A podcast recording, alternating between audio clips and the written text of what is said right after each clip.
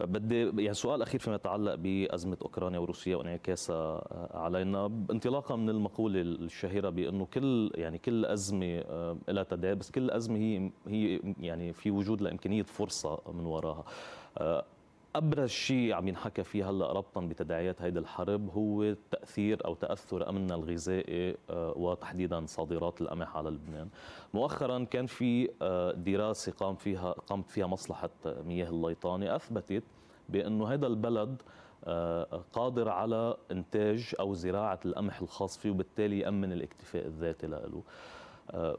اليوم فتنا بمرحله تأنين لاستهلاك القمح، وحتى عم ينحكى انه المناقيش يمكن حتبطل موجوده لانه بده يتم توجيه كل المخزون. بدنا نتحمل بعض على قولة نجيب ميقاتي.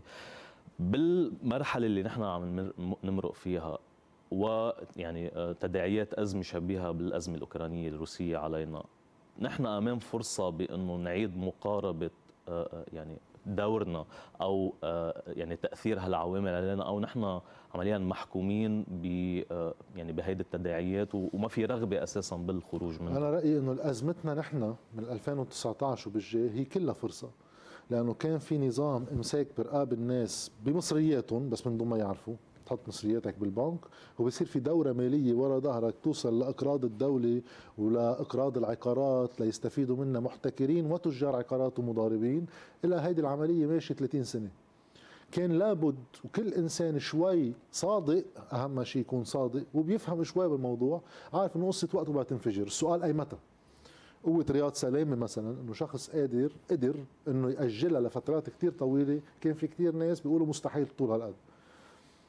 كان في فرصة، وبعد الفرصة انه نتيجة مش قوتك لك، نتيجة انهيار نموذج كان عم بيخنقك، تجي تركب. بعرف في أزمة، بعرف في شيء كتير صعب عم نمرق فيه، بس يكون معبر لنركب بناية جديدة. طالما وقعت البناية بطل بدنا نصبج فيها، تعالوا تنعمل بناية بس ننظمها غير. نفس الشيء هلا بصير في قصص بتضغط عليك من الخارج، بتدفع الممانعة الداخلية انك ما بدك تزرع، ما بدك تعمل شيء. جرب على حكم الامر الواقع تروح هون. وين المشكل؟ المشكل انه وقت يكون عندك ناس بمقام يقومون بمقام الجريمه بالحكم، هيدي جريمه منظمه بحق مجتمع. واخر دليل منهم لما نرجع نحكي عن 20 مليار دولار اللي صرفوها بدعم الكاجو والسيجار ومدري شو وتهريب مصاري اكيد لبرا. طيب خيي، نحن بيجينا من صندوق النقد بايلول الماضي مليار و135 مليون دولار حقوق صاحب خاصه. طيب هيدا على اساس انه بتنحط كرمال تواحد يلجم التضخم. هاي بالعالم كله صار، وزعوا لكل دول العالم لانه في كورونا واثرت على اقتصادات العالم. نحن المليار و135 مليون دولار قيمتها مضاعفه بواقعنا اللي هو عم بينبش على الدولار الواحد. كيف بنقرر نصرفها؟ نكبهم بالسوق.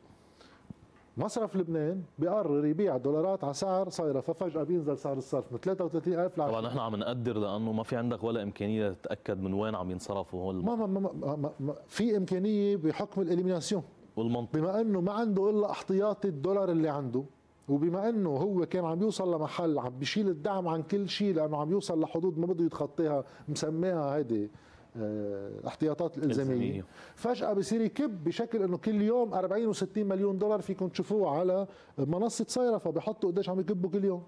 طيب من وين اجوا هون؟ بدل ما انت المليار و135 مليون دولار تكون عم بتوظفها كجزء من توظيفاتك تعملها تتنقلك من محل لمحل، لانه الزراعه ما بتصير مثل ما صارت الطروحات من امين عام حزب الله ومن كثير من الناس انه تعالوا تنزرع، على اساس انه الانسان بيخلق بلبنان ما بيحب الزراعه، بده بس هيك حدا يدف شو زراعه. الناس نشاطها الاقتصادي بتروح مطرح ما هوامش الربح اعلى.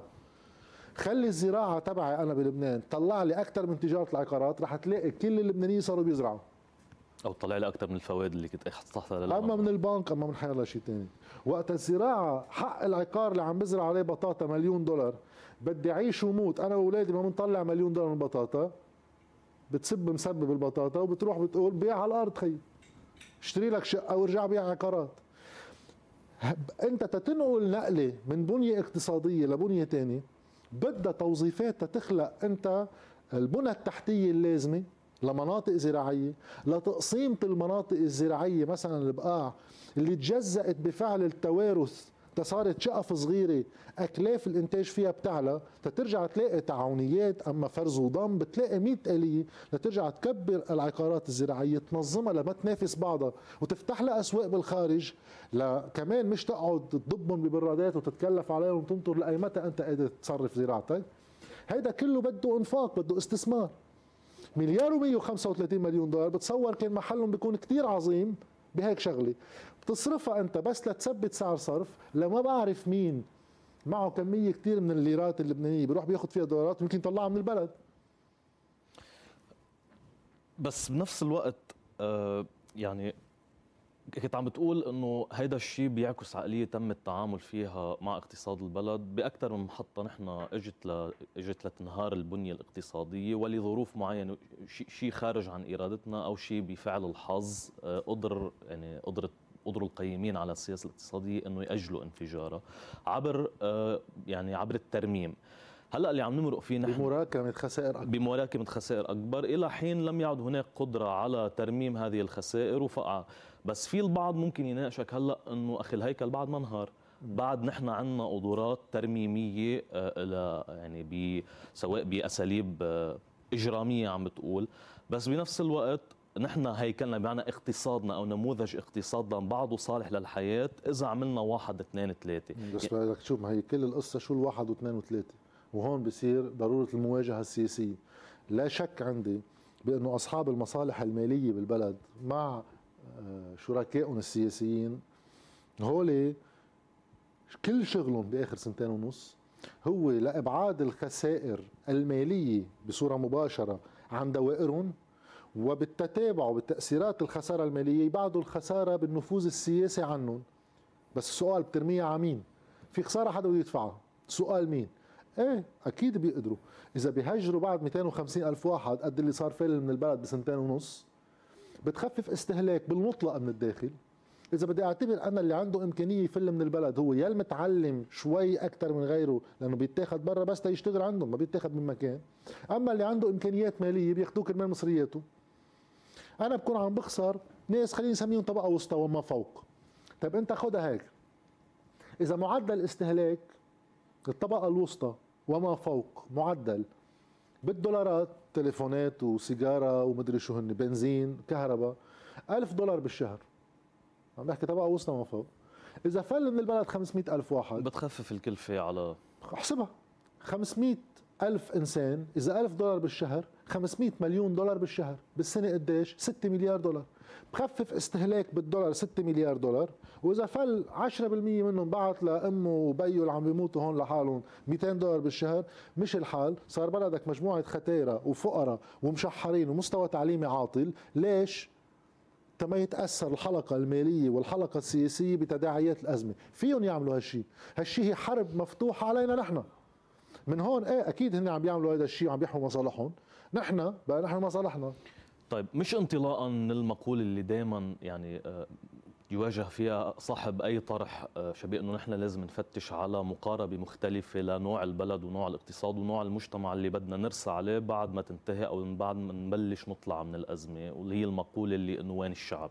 انه على اساس في شعب بكبسة زر بيتحرك او بينزل بيطالب بس بنفس الوقت في شيء ما ممكن الا ما تتوقف عنده، انه انت نحن صرنا 3 سنين مرقة على بداية الازمة ونجحت، سواء حبينا نعترف او ما نعترف. طبعا في الاستحقاق الانتخابي، في كثير ليه الاشخاص مراهنين على حجم التحول اللي ممكن يصير، بس بنفس الوقت خلال هيدا 3 سنين بظل الانهيار المالي والاقتصادي وتحمل المجتمع ككل، وهذا المجتمع اللي مكون نفس الوقت من مجتمعات طائفية، للحظة اعتقدت أنت أنه هذا الأزمة كفيلة بأنها تفرض عليهم أسئلة ما كانت مطروحة من قبل عليهم، بحكم أنه كانوا مسيسرين أمورهم، أو إذا بدك كانوا مستفيدين من الرشوة الكبرى اللي كانت تمارس على المجتمع أكمل. بس هيدي الحلقة وقفت، أو هيدا النموذج وقف وانهار، ومع هيدا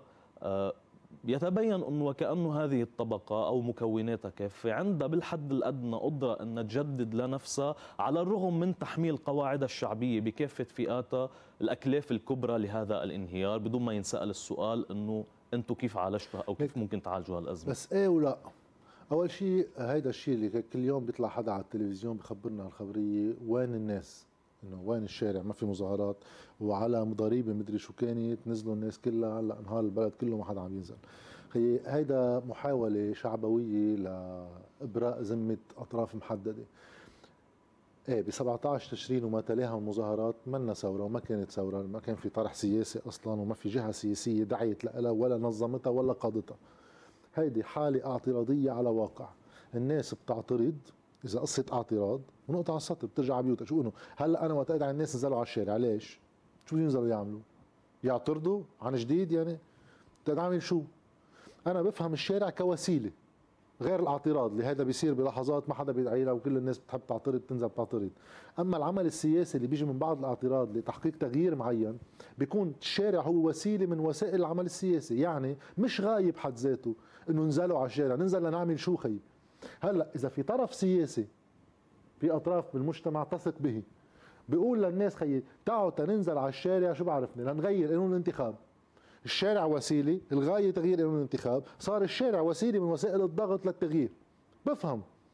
بس وين الناس؟ اي ناس ولا شو؟ الناس حي ببيوتها محروق دين الله اللي خلفها، بعد بدك انت يعني هي مش صايره بالكره الارضيه، واحد قاعد بحكومه بيصير يقول لنا وين الناس؟ بعد ناقص الطالب الناس كمان، يعني انه بدل ما يكون في سياسي بيحمل بعض، ايه بدنا نتحمل بعض، خي الناس محروق دينا. هلا هون بتصير المسؤوليه زايده لما نقر بالامر الواقع وكانه هو جامد ولا يتغير، انه هذا المجتمع في ناس منه عم بتنبش عن بدائل وفي ناس لا ما عم بتنبش عن بدائل. الصراع السياسي هو انه واحد يطرح على الناس بدائل لاستقطاب عدد اكبر. هلا لمحاوله التيئيس وانهاء المعركه، لانه اي سلطه بالعالم بدها تامن سطوه اجتماعيه. اقصى ما تفضله الولاء، ناس تنزل تحمل هاي وتصير تصرخ للزعيم وتحمل له صور وكذا اكيد، بس بتقدر تقبل برياحه كثير احباط.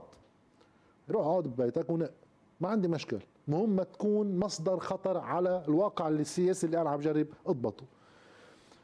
فمحاوله احباط الناس بيقولوا ما راح يصير شيء وما راح يتغير شيء وكل الناس بتقول مش مزبوط. هلا مش بالسرعه اللي انا وياك يمكن نتمناها اكيد، بس انا بعطيك مثل كتير بسيط لما اقول لك من 100 سنه لليوم، اخر 10 سنين خيي. خلينا نطلع بمجتمعنا نحن بال 2012 ومجتمعنا بال 2022. بال 2012 كان فيك تتخيل مجموعات معارضه واحزاب ما كنت اصلا موجوده بوقتها، عم تجرب تعمل وجود سياسي لها وعم تجرب تطرح بدائل. كنت عم تتخيل مقارعه رياض سلامه، هذا الاسم ينذكر بالاعلام غير بالخير. كنت عم تتصور مقارعة قطاع مصرفي غير بالخير. كنت عم تتصور الحديث عن نبيه بري ووليد جنبلاط وميشيل عون وسمير جعجع وحسن نصر الله وغيره غير بالمحلات الخلافية المضبوطة، يعني إيران وسعودية ومعك وضدك. لا، الشيء الوحيد اللي انضاف واللي هو الأساس تبع اللي واحد بده، يعني إذا في أرض خصبة هي هون واحد يزرع فيها، إنه الهم الاجتماعي، مصلحة المجتمع بحياته اليومية عم تنوجد على الطاولة. وكل محاولات أطراف السلطة اللي بيسموا حالهم معارضة بيناتهم واللي بيسموا حالهم موالاة بيناتهم هي يرجعونا أنه شلي هالشقفة من الخطاب. رجعني أنت مع سلاح حزب الله ولا ضده؟ أنت مع إيران ولا ضدها؟ مع السعودية ولا ضدها؟ كأنه واحد من هو كلهم بيقدر يأثر على الموضوع، وكأنه هيدا الموضوع معرقل لم زبالة من الطريق ومعاشات الناس تتحسن اما يصير في طبابه صحيه مجانيه للناس. ايران مانعه ولا السعوديه مانعه؟ كل همهم المصلحه الاجتماعيه تخرج من التداول السياسي. نرجع التداول السياسي على اطر نحن بنعرف نضبطها. بقى ايه المجتمع تغير، مش بالمستوى اللي واحد بيتمناه، مش بالسرعه اللي واحد بيتمناها، بس هون العمل الصحافي، العمل السياسي، العمل العام هو لمحاولة تسريع هيدا الشيء وتوجيهه يكون هادف، مش غضب هيك بالمطلق نصير نسب سياسيين، مش نسب حدا.